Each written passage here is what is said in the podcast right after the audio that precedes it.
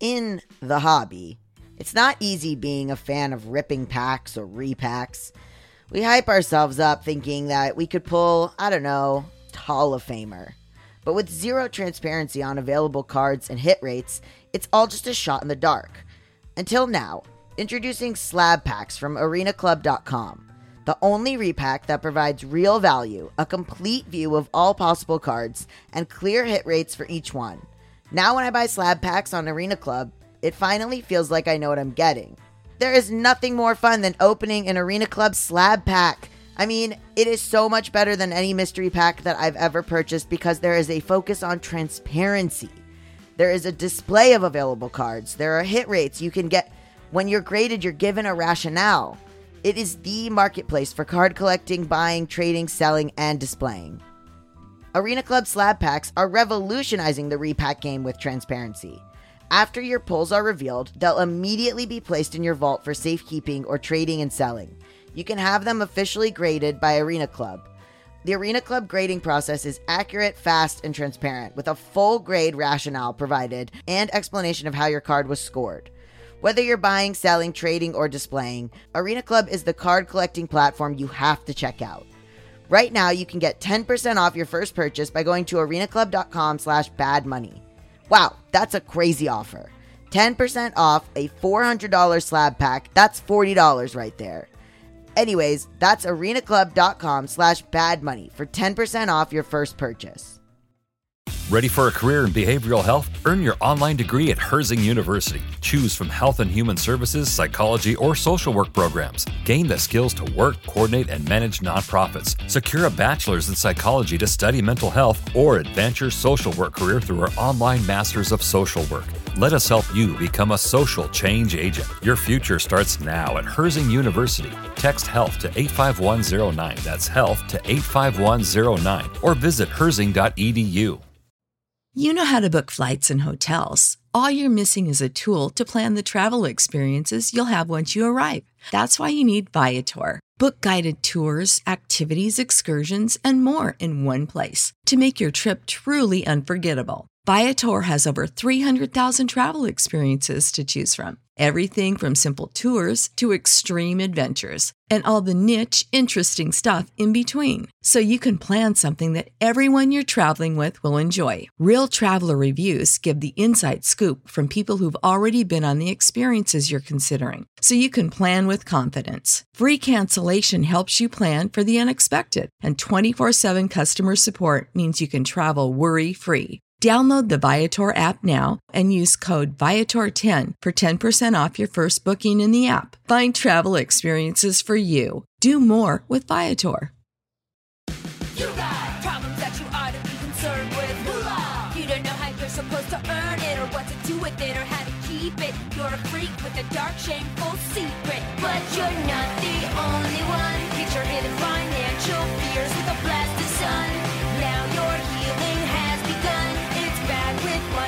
money with Gabe S.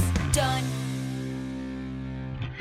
Hello and welcome to Bad with Money, a show about finances and feelings where we don't talk down to you. I'm Gabe S. Dunn, your host. So we're going to get back into ESGs today. So can you tell my audience who you are and what you do?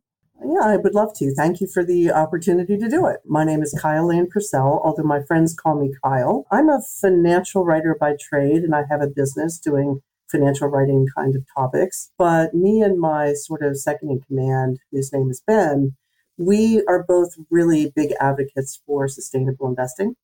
And about two years ago, we decided, you know what, let's let's do more with what the what we believe in. And we already had a good base of knowledge about what was involved in that. So we decided to put the work into figuring out how to translate it in meaningful, understandable ways for everyday investors. So we have a book that just came out in October called Sustainable Investing, an ESG starter kit for everyday investors. And we've been working with advisors, we've been working with small institutions and with individuals to help them understand what's available in that world and figure out how they can kind of make a start. What would you say constitutes an everyday investor?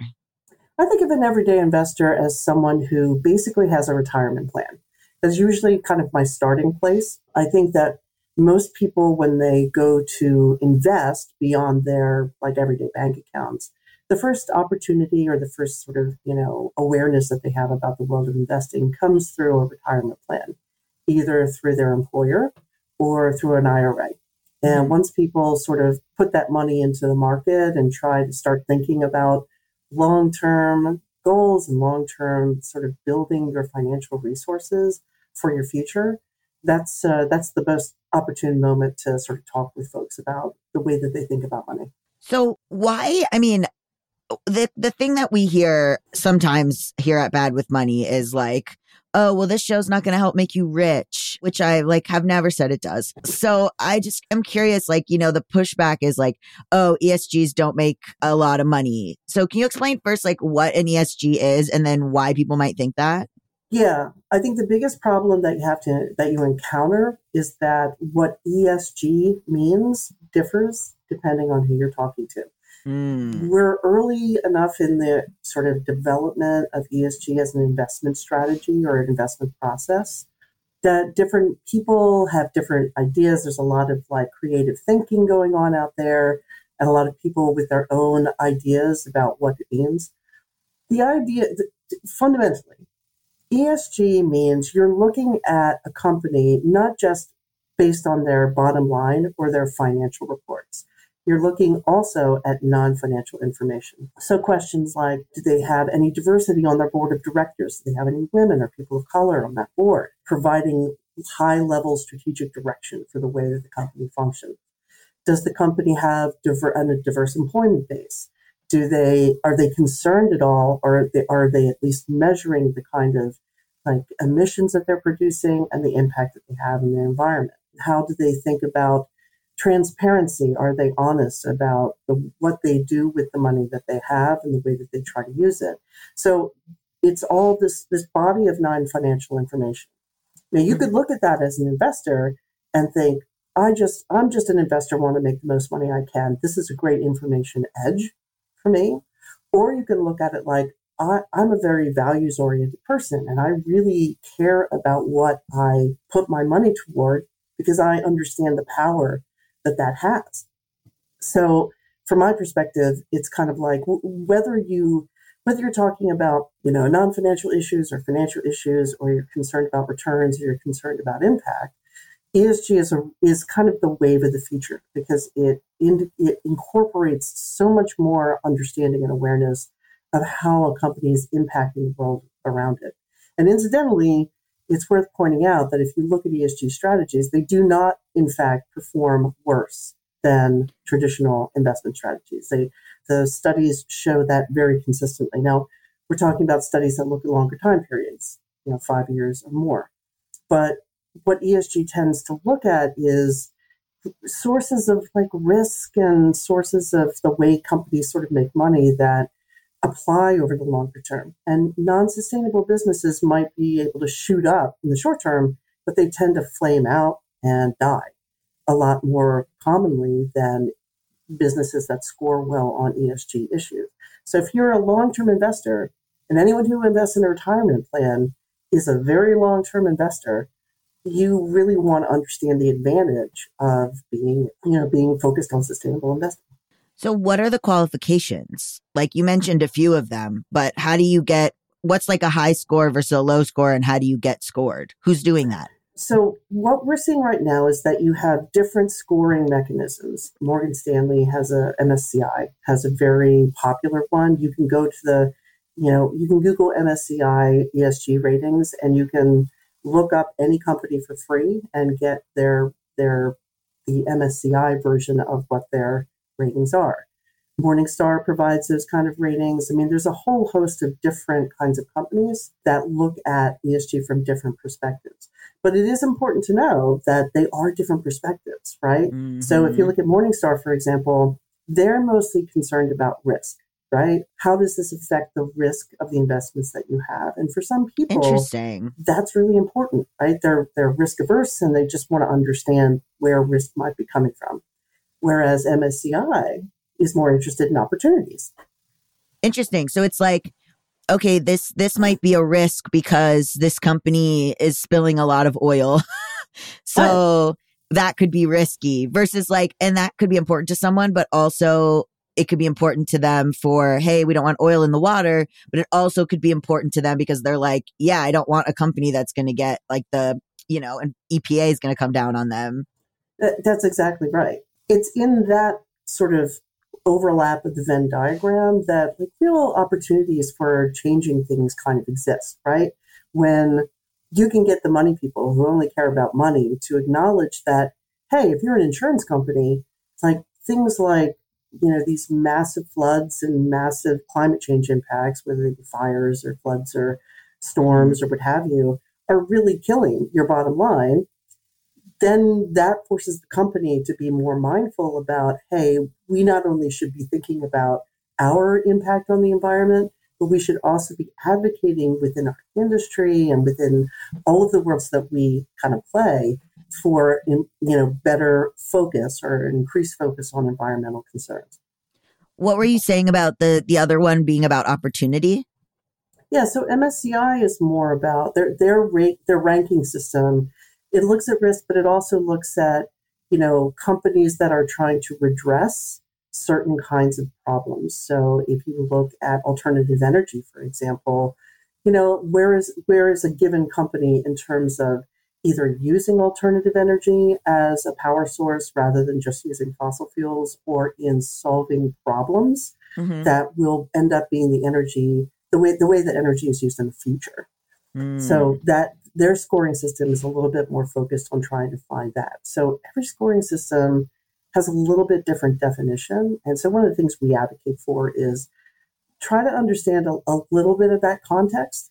But really, what matters is what you believe and what you care about. And if you can do a bit of a deep dive on yourself and what really is driving you, you can line up your money with your beliefs in a way that is much more powerful than has ever been true in the past. How does that work for like diversity, scoring for diversity? So diversity falls under that S, the, the S in ESG, which is means social metrics, right?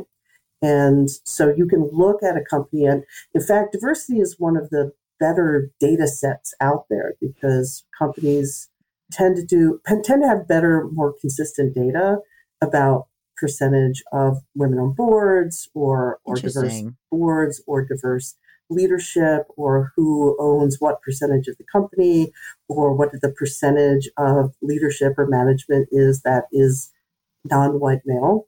So you know you've got good data there to work from. And most of the strategies that we look at for investing in this esg manner have pretty good information about the diversity aspects of the businesses that they're that they're looking at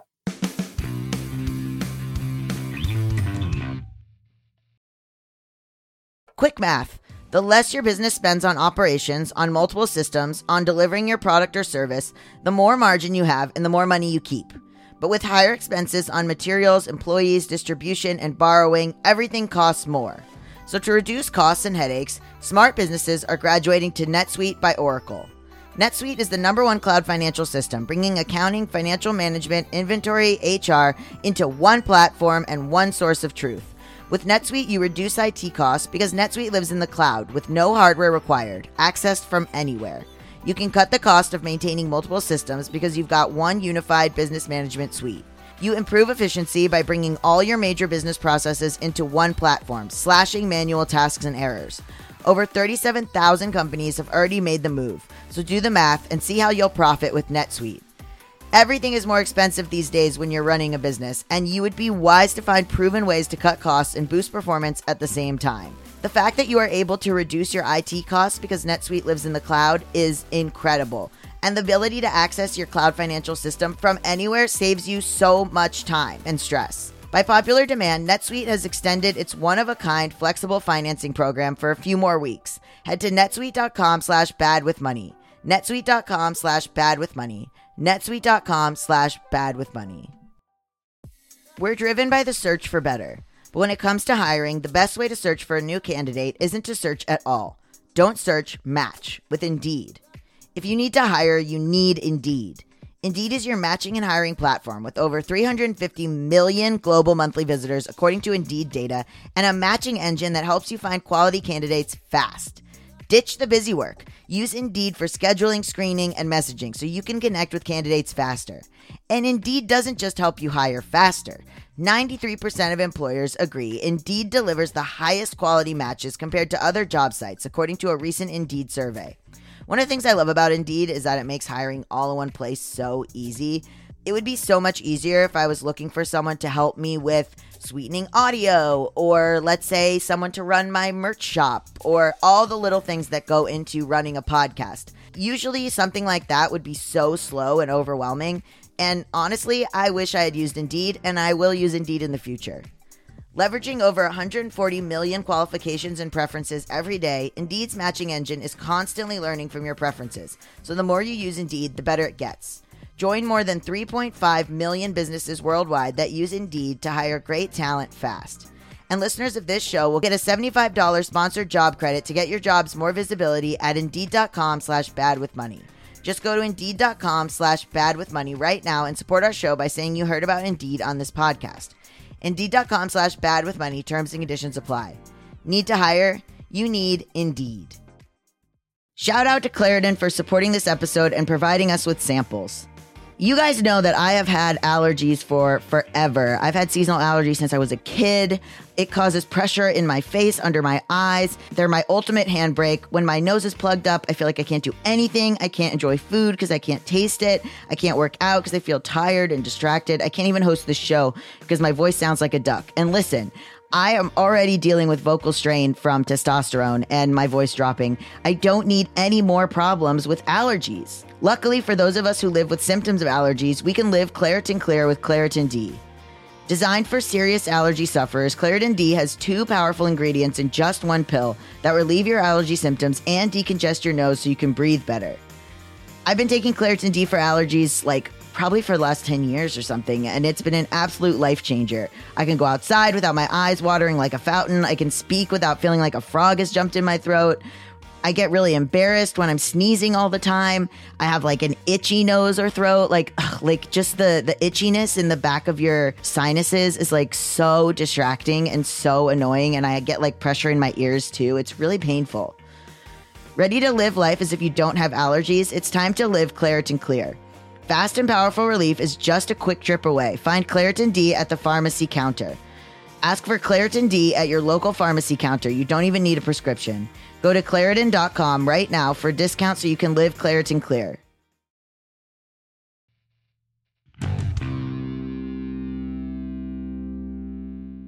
So you can say, I want to make this amount of money. Because I think the cynical thing, I just see these like old white men like sneering and being like, okay, well, good luck with that. We're going to make billions of dollars, deep sea mine. You know what I mean? Like, I feel Yeah. it's that's like, I can't get that exactly. image out of my head. Like, I have to tell you a little story. I was at a conference a couple years ago, and it was an ESG focused conference. And there was a speaker there from Calvert, which is one of the one of the investment companies, one of the larger investment companies that focuses on ESG.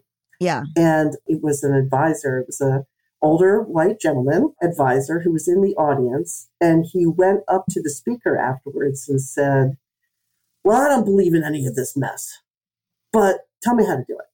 Oh my God.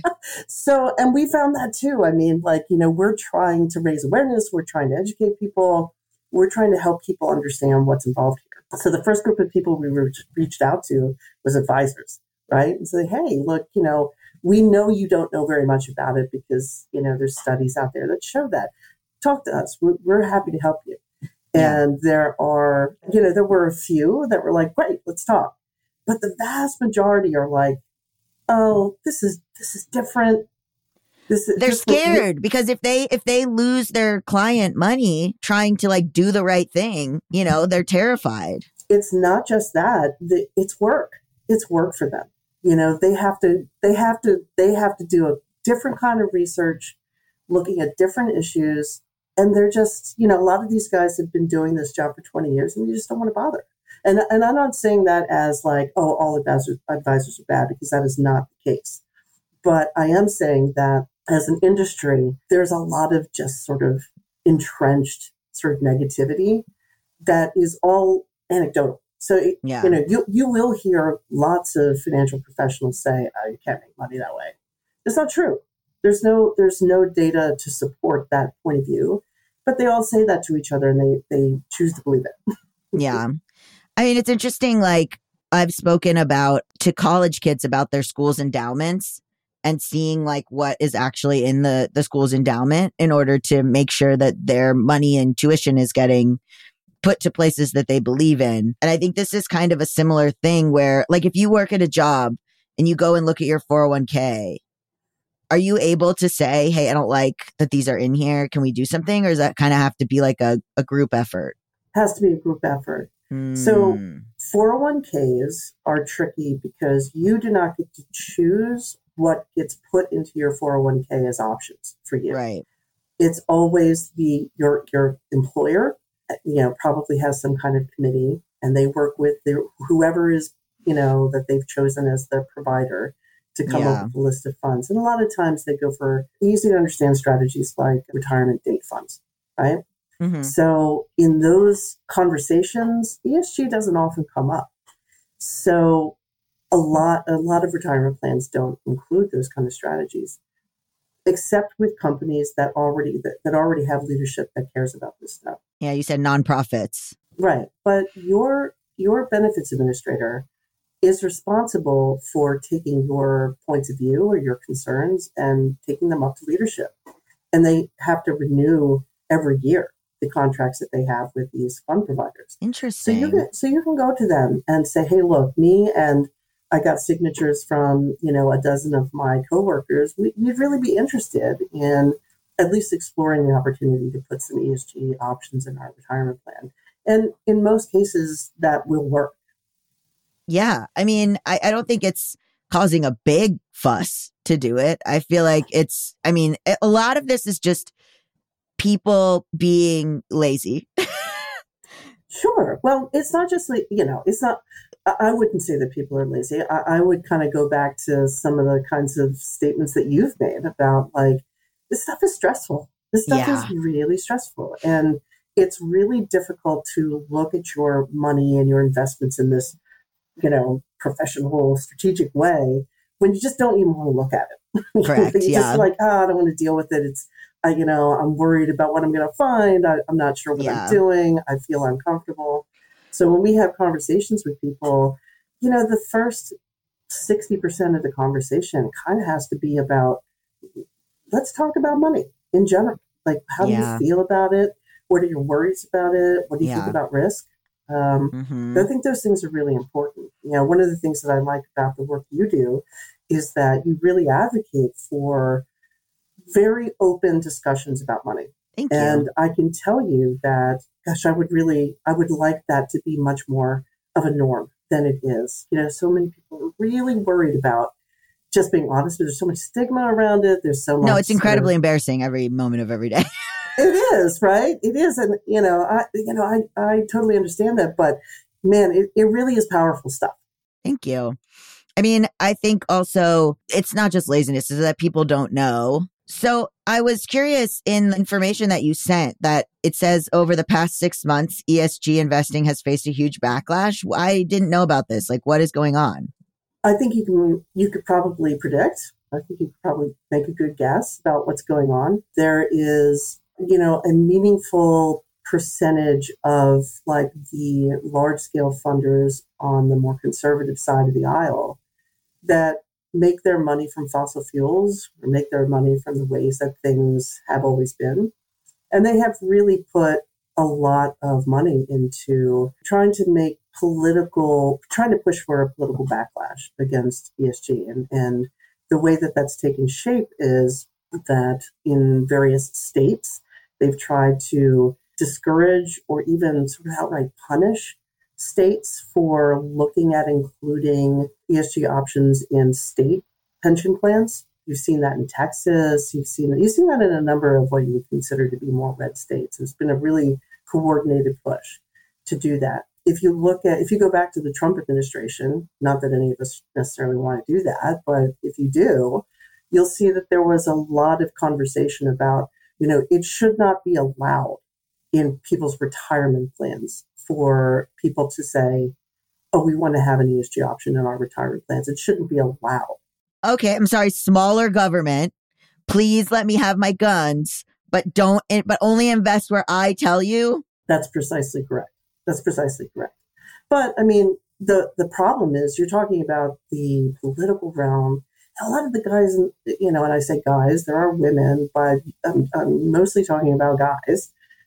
They don't they don't really know, and they're kind of just out there to do, you know, do the work that their major funders are asking them to do. And so there's a there's been a big pushback politically in the states, and but here's the good news. The good news is that companies, large corporations, your Microsofts, even companies like Walmart and what have you, they're they are not paying a, a lick of attention to all of that. They may be a little bit circumspect about talking publicly about their ESG efforts, but every company that I, I know of, 99% of the S&P 500, to get kind of data is reporting on ESG metrics, which means, you know, things like your your your carbon footprint, your diversity data. There's a there's a lot of data that has been developed, and companies are putting this information out publicly, and investors, big investors, are using this data to figure out where they want to put their money. So you know, it's really not slowing anything down. All that that backlash is doing is preventing people like you and me from understanding what big money people already know, which I think is wrong. Yeah.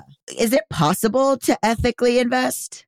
Is it just kind of this silly sort of cuz like I I think so, but it is funny to I keep thinking of the sort of neoliberal idea of like uh, well there's a lot of women on the board of this company that is certainly fracking. you know what I mean?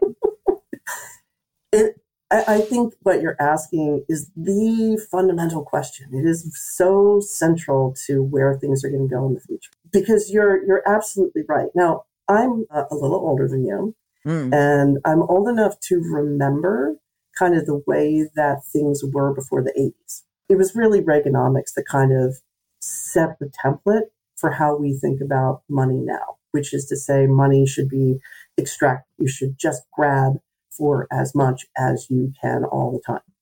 It wasn't always that way. And Companies haven't always kind of operated with that mindset. And I'm going to try to avoid taking you down the whole rabbit hole of history. I think that might be kind of boring.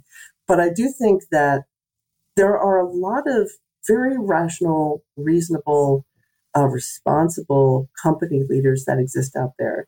And they really do care about, like, okay, I want to make money for for the business and for shareholders, but I also want to bring our employees along and respect their work and pay them properly.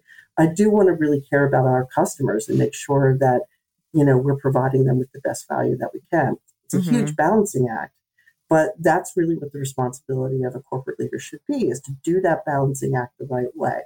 So right now, I think in a lot of companies, that balancing act isn't happening the right way. It's all kind of going for let's just have the shareholders grab as much money as possible.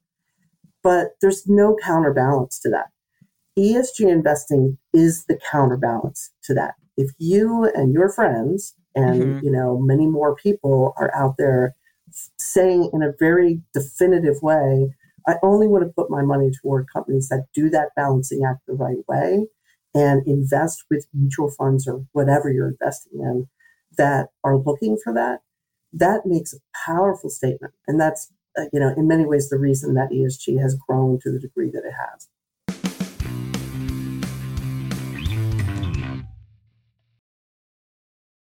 Hey guys, Gabe Dunn here. I just wanted to let you guys know that I have a Patreon at patreon.com slash Gabe S. Dunn. And on that Patreon, I'm going to start doing live hangs with everyone who is a patron. So if you want to join the Patreon, you can get all these episodes ad free, videos of our mailbag episodes, extra writing from me, blogs, fiction, other stuff, things that I'm thinking about with regards to money and personal stories and also now live hangs with me on Zoom once a month. So join the Patreon. And if you're not a member of the Discord, hop on over to the Discord. That's free. The link will be in the description. It's so fun. So many of you guys talk over there. It's like truly popping off. Um, and if you're on the Discord, I would love to see you in the live hang so I get to put a face to a name. So yeah, please join patreon.com slash Gabe S. Dunn and come hang out with me. Managing my finances is incredibly stressful and time consuming. I'm sure you guys know. You've been with me on this journey. You know how many finance apps I've tried. You know how much they haven't worked for me. And I'm always on the hunt for a finance app that fits my life. And then I tried Monarch. It is so easy to use with powerful features, collaboration tools, intuitive design, personalization, constant product improvements. I really value an app that allows me to do all of this without confusion. And especially important to me is intuitive design and the ability to personalize, because clearly finance is not one size fits all. Did you know that money issues are a leading cause of divorce? Monarch, the top rated personal finance app, also has built in collaboration features so you can invite your partner at no extra cost. Together, you can see all your finances, collaborate on your budget, and get insights on your cash flow and recurring transactions.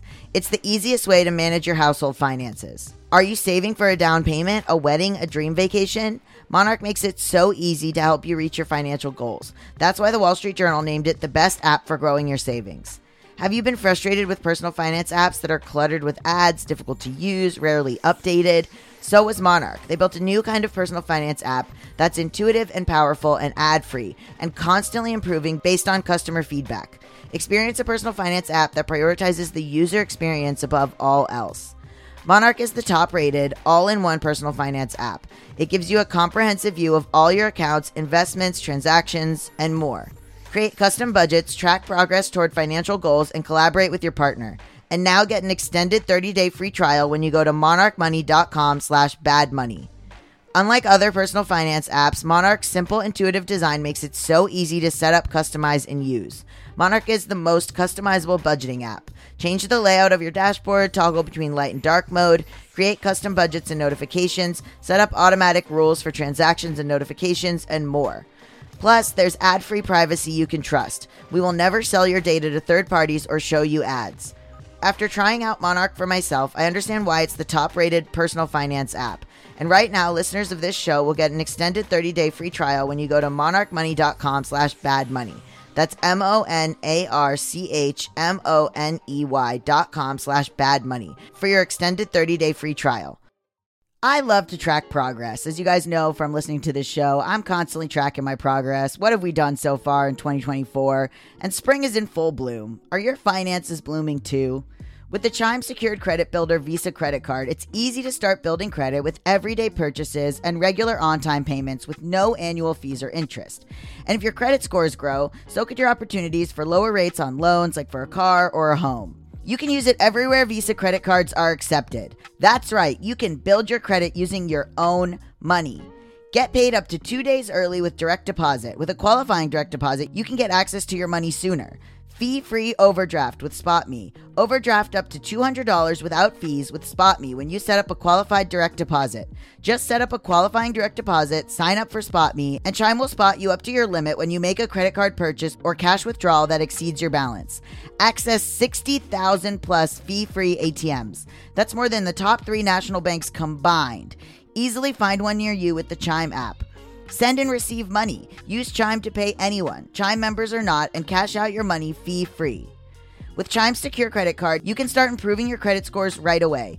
Get started at chime.com slash bad money. That's chime.com slash bad money. Chime feels like progress. The Chime Credit Builder Visa credit card is issued by the Bancorp Bank NA or Stride Bank NA, members FDIC. SpotMe eligibility requirements and overdraft limits apply.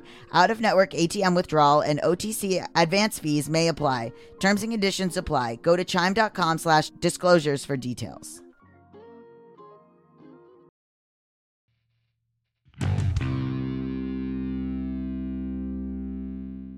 I think sometimes people view, and I'm just coming to this conclusion now as I speak. People are more interested in boycotting, like they're more interested in in abs- abstaining from things that they feel don't align with their values versus seeing where their money is actually going already. Like Mhm. I can imagine there are people that are like boycott Starbucks and then they don't realize that their 401k is invested in like the grumpiest, oldest white man, woman hating person's company to exist. That is a, a very, very accurate statement. That's okay today, but I don't Yeah. think it's okay as we kind of go forward. Like if you don't have a lot of money invested in a retirement plan or personal investments or whatever, you do Mhm. what you can. You you you know doing those kind of boycotts is a great way to kind of impact a company's reputation, and that has an impact. But I can tell you from having been in doing financial writing for a long time, what companies really care about is what messages they're getting from investors. Right? They So they should say will- pull your investments. Ex- exactly. They care a lot about that. So you can, there, you know, we like to to call it like the fighting styles. Like, how do you like to create change? Do you like to avoid companies that you just or that you don't like? Well, there's a style for you. We call it avoiding, but the industry, being so helpful and so filled with jargon, calls it, you know, like, uh, you know, uh, just avoidance of, of the whole like we're going to stay away, we're going to divest from fossil Divest. Yeah. fuels or whatever. There, but there's other ways you can go about it too. There's the rewarding style, which is, you know, we're going to look for companies that may not be perfect, but they're better this year than they were last year. And they seem to be on a trajectory. And there's also something called engaging, which is, or influencing, as we like to call it, where companies that do these investments, they use the opportunity to say, hey, you know, we have shareholders in our mutual funds that have $700 million invested in your company. We want a meeting and we want to vote our proxies and we want to talk to you about the things that we know our shareholders don't like. There's kind of opportunities for influence. They make a tremendous difference. You know, they they really drive change in a way that boycotting can't uh, can't meet. Money talks. It does. I I'm curious if there's any kind of like finagling that we should be aware of. For example, we see this company.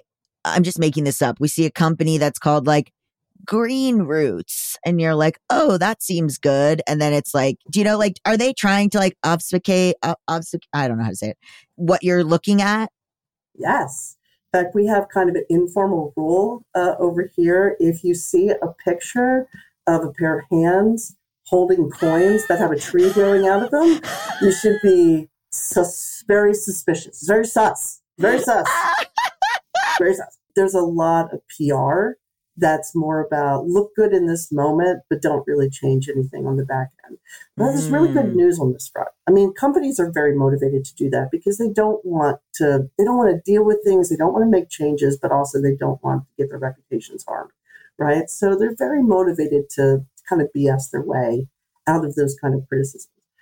But a lot of that is really changing very dramatically just in the last 18 months to two years because large scale investors, and I'm talking here about foundations and endowments and nonprofits and, and Yeah. college uh, college campuses. There's been so so much big money that is very mission driven. You know, if you're PETA, you have a big Right. endowment, and if you don't want to see animal testing be a part of your investing program, you can walk right in the door and be like, show me that that's not the case. And they will. They will do whatever they have to do to, you know, meet that need, right? Because there's been so much big money asking really tough questions, companies are starting to have like chief sustainability officers Oh, and diversity officers. And truthfully, a lot of a lot of people that are in those roles don't really know exactly what they need to be doing because it's all kind of new Yeah. but they are legitimately trying and they're given the opportunity in an increasing number of cases to be to have a role or have a say in how strategy is set up and how communications are done. And I, you know that is really to me that's a really really great news. We just finished doing our sort of 2024 outlook and i think that is one of the trends that excites me the most. And so you can kind of suss out if if it's kind of if it's bullshit. Like You pretty can, I easily mean- it seems like. Yeah, because we're talking to everyday investors and really focusing on like making that first investment, we tend to focus on like, okay, you know, you're going to invest in mutual funds is probably the most likely thing that you're going to end up doing. So let's look at the mutual funds that say they're ESG and let's talk about whether they're real or not. Right. Yeah. And we, we kind of boil it down to a two question rubric, which is, you know, do they say what they do and do they do what they say? right? And Right. you can you can find that out just by kind of looking very quickly at you know the web page for a given mutual fund. Right? You can sort of see what they're saying, and you can look at their top investments, and you can say, does that make sense to me? Yeah. And you know, our advice is if it doesn't make sense to you, don't do it. Move Yeah. on. There's 800 or, or more of those kind of funds that are out there. You can find lists of them. You can Google them. There's no reason to be stuck with one option if what you're looking for doesn't seem to be there. Uh, we, we think that's really important because a lot of companies, a lot of investment companies, they may very well have legitimate strategies, but they do a crap job in a lot of cases of explaining what they're doing. yeah. And if they if they're not explaining it clearly, we, it's not a good idea. It's not a good idea. It means that they don't have clarity internally about what they're trying to accomplish. So Yeah. they're going to just float with the wind, and you know, there, there's just too much risk, I think, in trying to, you know, make that fit. But like you know, we, we always say the perfect doesn't need to be the enemy of the good. Here, you know, you can start with one Vanguard Index ESG fund and learn a little something about what's involved in that. And if you kind of like the way that that makes you feel, you can go to the next option. You can look up a few other things Yeah. and then get to a point where, oh, maybe Parnassus is a better fit for me, right? Or, or maybe Green Century is a better fit for me. There's a lot of interesting options out there. It just takes, you know, it, it, it takes time to kind of learn a little bit about them, which is hard for a lot of people, I know, but Yeah. that's why I always say, you know, take take a first step, and it doesn't have to be perfect. I mean, in the amount of time you could look up, you know, some other fund, may as well look up an ESG. Like if you're already doing it. I mean, I guess Sure. the, the thing is, is that like the people you work with might be like, what is this? But if you're just like doing it on your own, That's totally true. I mean, if you're on a platform like Fidelity, which I think a lot of people are at this point in time, I mean, those those ESG funds, uh, there's loads of them on there. Most Yeah. most of the major ones are out there, and in the book, and then sort of consistently over time, we look to update it. But we, we've put these fund family profiles just to give people a very basic sense for, okay, if you're investing in Vanguard, what are you about to get yourself into? Like, what is their approach? What's that strategy? And we can right? we can do we can explain that in three paragraphs. Or if you're, you know, looking at Ellevest or mm-hmm. you know any of the just any any of the, the either large scale or Yeah. more boutique kind of companies, they all have a point of view, and most of the time you just need to understand that point of view. Do you think there's anyone? Probably there are people who are like, I want to find the company that hurts the whales the most. you know what I mean? Because we talk about ESG like moral values that like are our values, right? But there's got to be people who are just like, who supports guns the most? Oh God, that's a really, really good question. I mean, and I'm I'm old enough to be able to say that, you know, what I've seen out there in the world is that the vast majority of people, they really think they're they're good people and they care about doing things the right way. But there are just that small number of douchebags, shall we call them? Yeah, They have an outsized impact. right. Because we're like ethical funds, ethical investing, but like according to our ethics. Sure, sure. I mean, I think that there's like, there's definitely different versions of values, right? Um, Yeah. People who come at it as like faith based people.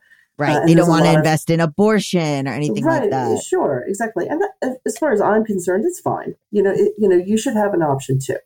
But for the most part, Jes- Jesus investing. That's my new book. well, I mean, investing the way Jesus would want. there's some big money about that. Let me tell you. Yeah, that that's a whole different story. God, I got to get in there. But I don't think that that's where most people are at this point in time. You know, like, yeah. and then I think the reason for that is that we all are are impacted by climate change. You know, when people talk about, there, there's been studies that have been done about what do people really care about the most, and climate change always rises to the top of the list. hmm And also up there at the top of the list is fair employment practices and diverse Mhm. employment practices. These are just these are just things that, that people are are acknowledging are legitimate problems, and people want to be part of the solution. And why shouldn't they?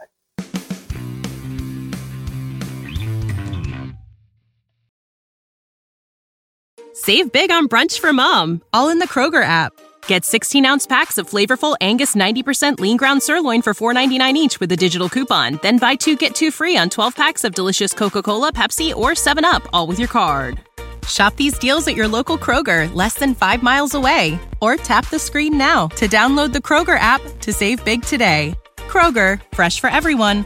Prices and product availability subject to change. Restrictions apply. See site for details.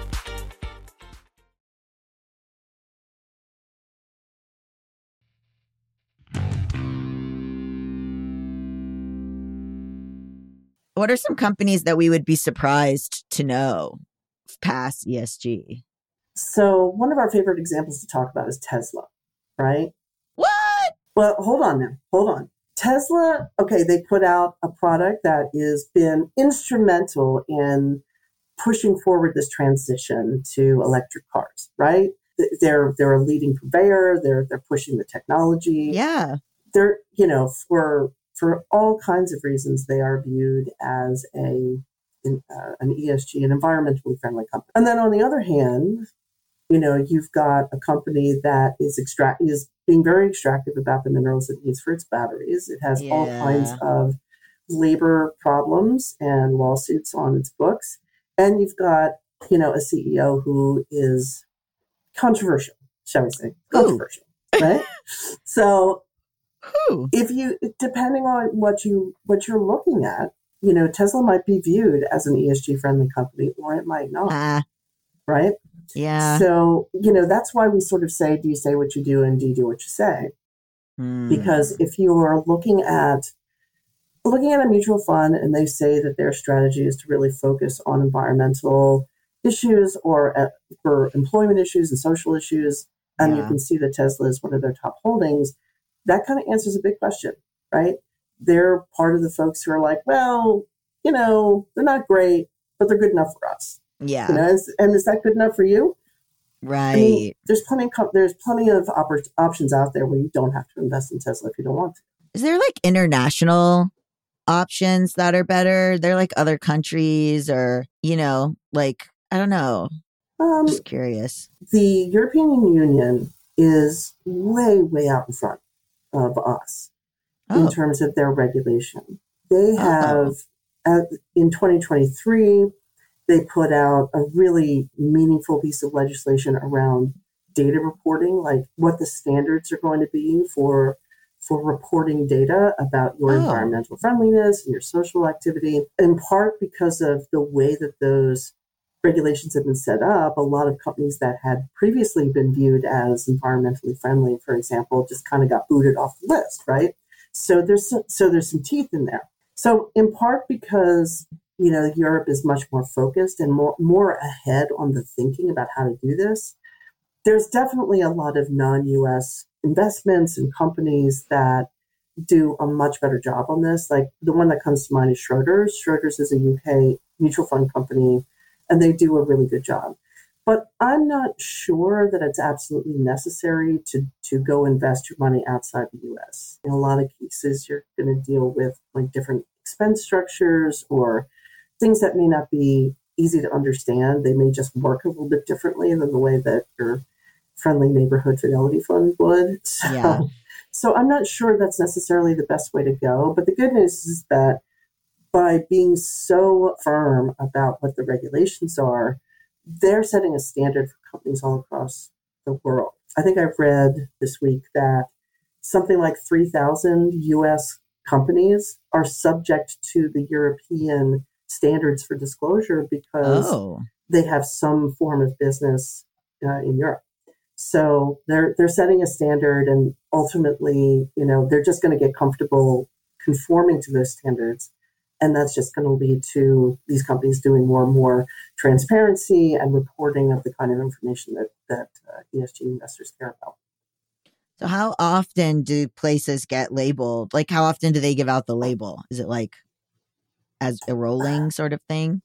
Well, I'm not sure that I know the answer to that question, but I will say that, uh, especially in Europe, they've been really public about companies that aren't sort of living up to to their marketing. Uh, I know Deutsche Bank got really hammered a, a couple of times for deceptive practices when it comes to uh, ESG. But we've seen some of that here too. Like Goldman Sachs, we, we have a in the book we have a good a good sort of workout of a couple just comparing some different funds and Goldman Sachs is one of them or one of the Goldman Sachs funds and you know they talk a lot about ESG stuff but they they really don't follow through there's not a lot of, they were not very clear about what they were doing and then the SEC came in and said you know you're basically false advertising this so you know, it that kind of thing is happening. Are there consequences to that? Like, does the SEC oh. fine them?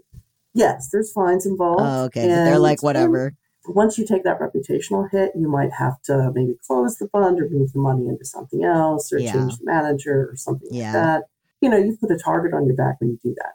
And there's a, I mean, there's enough people in in sort of the ecosystem now that are really looking at that stuff closely to, you know, be discouraging to you know, potential greenwashers out there. So if everyone switched to ESGs, what would happen? So I, I like to call that the wheel of impact, right? So, yeah. you know, your individual like uh, account balance may not be all that huge, but when you invest in a mutual fund with many thousands of other people, now that fund represents millions of dollars. And if you've chosen a good fund, that the leadership and portfolio managers of that fund are now empowered to go talk to companies about, hey, our, you know, we're concerned about your carbon footprint, we're concerned about this, this bit of data here.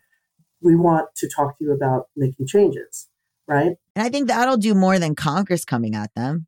It, it, 100%. 100%. Does, doesn't hurt. I mean, what Congress does has an impact on what people understand about what's going on in the world. But what's really talking to the companies is the money. The money really is what talks to them. So you get enough people asking really tough questions and demanding better answers. And now those companies need to go out and hire people with better knowledge to start managing that data, start finding the data, organizing it, and in a transparent way reporting it. And once you have better data, you can have better strategies for this is a good company, this is a bad company, we want to focus on this particular quality. And so then there's better clarity about how you do this and how to make it's just sort of a, you know, a, a, a positive spiral that kind of pushes people in the right direction. So from my perspective, it's not that you need to throw a lot of money at uh, ESG strategies or whatever in order to like change the world, but by contributing to that positive spiral, um, you're you really are making a change in the world that is happening much more quickly or can happen much more quickly. So to close out, what do you recommend? Like, what are some funds, or what do you recommend people? Do you in the book give recommendations? So we don't give recommendations because we're not in, in investment advisors, and it would be somewhat dubiously legal for us to do that. But what we do say is, you know, you need a place to start. So we like to talk to people about, like, look at your retirement accounts, right? Because those are your longest term holdings. And that's where the advantages of ESG are most likely to do you the most good. So the first thing to do is look at your your 401k if you have one of those or 403b. Look at your internal for uh, retirement plans see if there are any ESG options there. And if there aren't, maybe go talk to an administrator to ask them if they might be coming or if there's any way you get some. If you don't have them or you don't want to do that, you can also look at your existing investments, either in IRA or maybe on a brokerage platform, and go just check out maybe, you know, in those cases, you have the free run. You can choose whatever you want. And in those cases, like see what's easy. Or, or if you're somebody who invests exclusively in T. Rowe Price funds, for example, well, maybe there's a T. Rowe Price fund that uh, is a better fit for you that has more ESG characteristics. And that in that case, it's just a simple push the button and you've made a change um, kind of situation. You know, because one of the biggest challenges of, of ESG is that there's a certain amount of administrative challenge in making a change, right? If you want to invest in a smaller boutique ESG strategy, there's some really great ones out there, but they may not have all the bells and whistles and the online access uh, capabilities that someone like Fidelity has, right? So, and ultimately, I don't think that matters that much for someone who's investing for the long term because you're not going to engage with that stuff all the time. But it does mean that you may have to like print out a form. Right. It's like And- people being like, I don't want to go to a credit union because where am I going to find, you know, where am I going to get Yeah, my yeah, ATMs yeah. or whatever? Yeah. So I personally think it's not a bad idea to just sort of start with like the big companies and see what they have and get comfortable with that. And then if you get emboldened by that, if you feel like, hey, this is, I, li- I like what I'm doing here more than in the rest of my portfolio, then, then maybe you'll be more motivated to be like, okay, I'm going to print out that form and I'm going to fill it in with a pen. well, thank you so much for joining us. Where can people find you and your book? Uh, check us out at www.tillinvestors.com. We have a Till Investors uh, Twitter account, X account, um, and uh, Facebook and a LinkedIn. Um, but we like to bring people to the website because we, you know, we have a book out there that you can buy um, at, from Amazon or wherever your favorite bookseller is. But we put a lot of free content, like most of the main core concepts of that book, we've just put on the website for free because we really want to help people understand this stuff. It's not, it's, it doesn't have to be scary. And it can mean so much to, like, uh, you know, feeling your own financial power. And I really want people to feel like they can take some of that back. Yeah. Don't just boycott. Do do active stuff. Yeah. Sure. Um, thank you so much. Thank you, Gabe. It's really a pleasure to talk to you. Okay, we're gonna do a fake. That was our fake goodbye. Bad with Money with Gabe Shane Dunn is a production of Noted Bisexual, produced by Melisa D. Monts and Diamond M Print Productions, edited by Diane Kang, post production sound by Coco Llorens, and music by Mike Kaplan, Zach Sherwin, and Jack Dolgen, as sung by Sam Barbera. Thank you, love you, bye. Save big on brunch for mom, all in the Kroger app.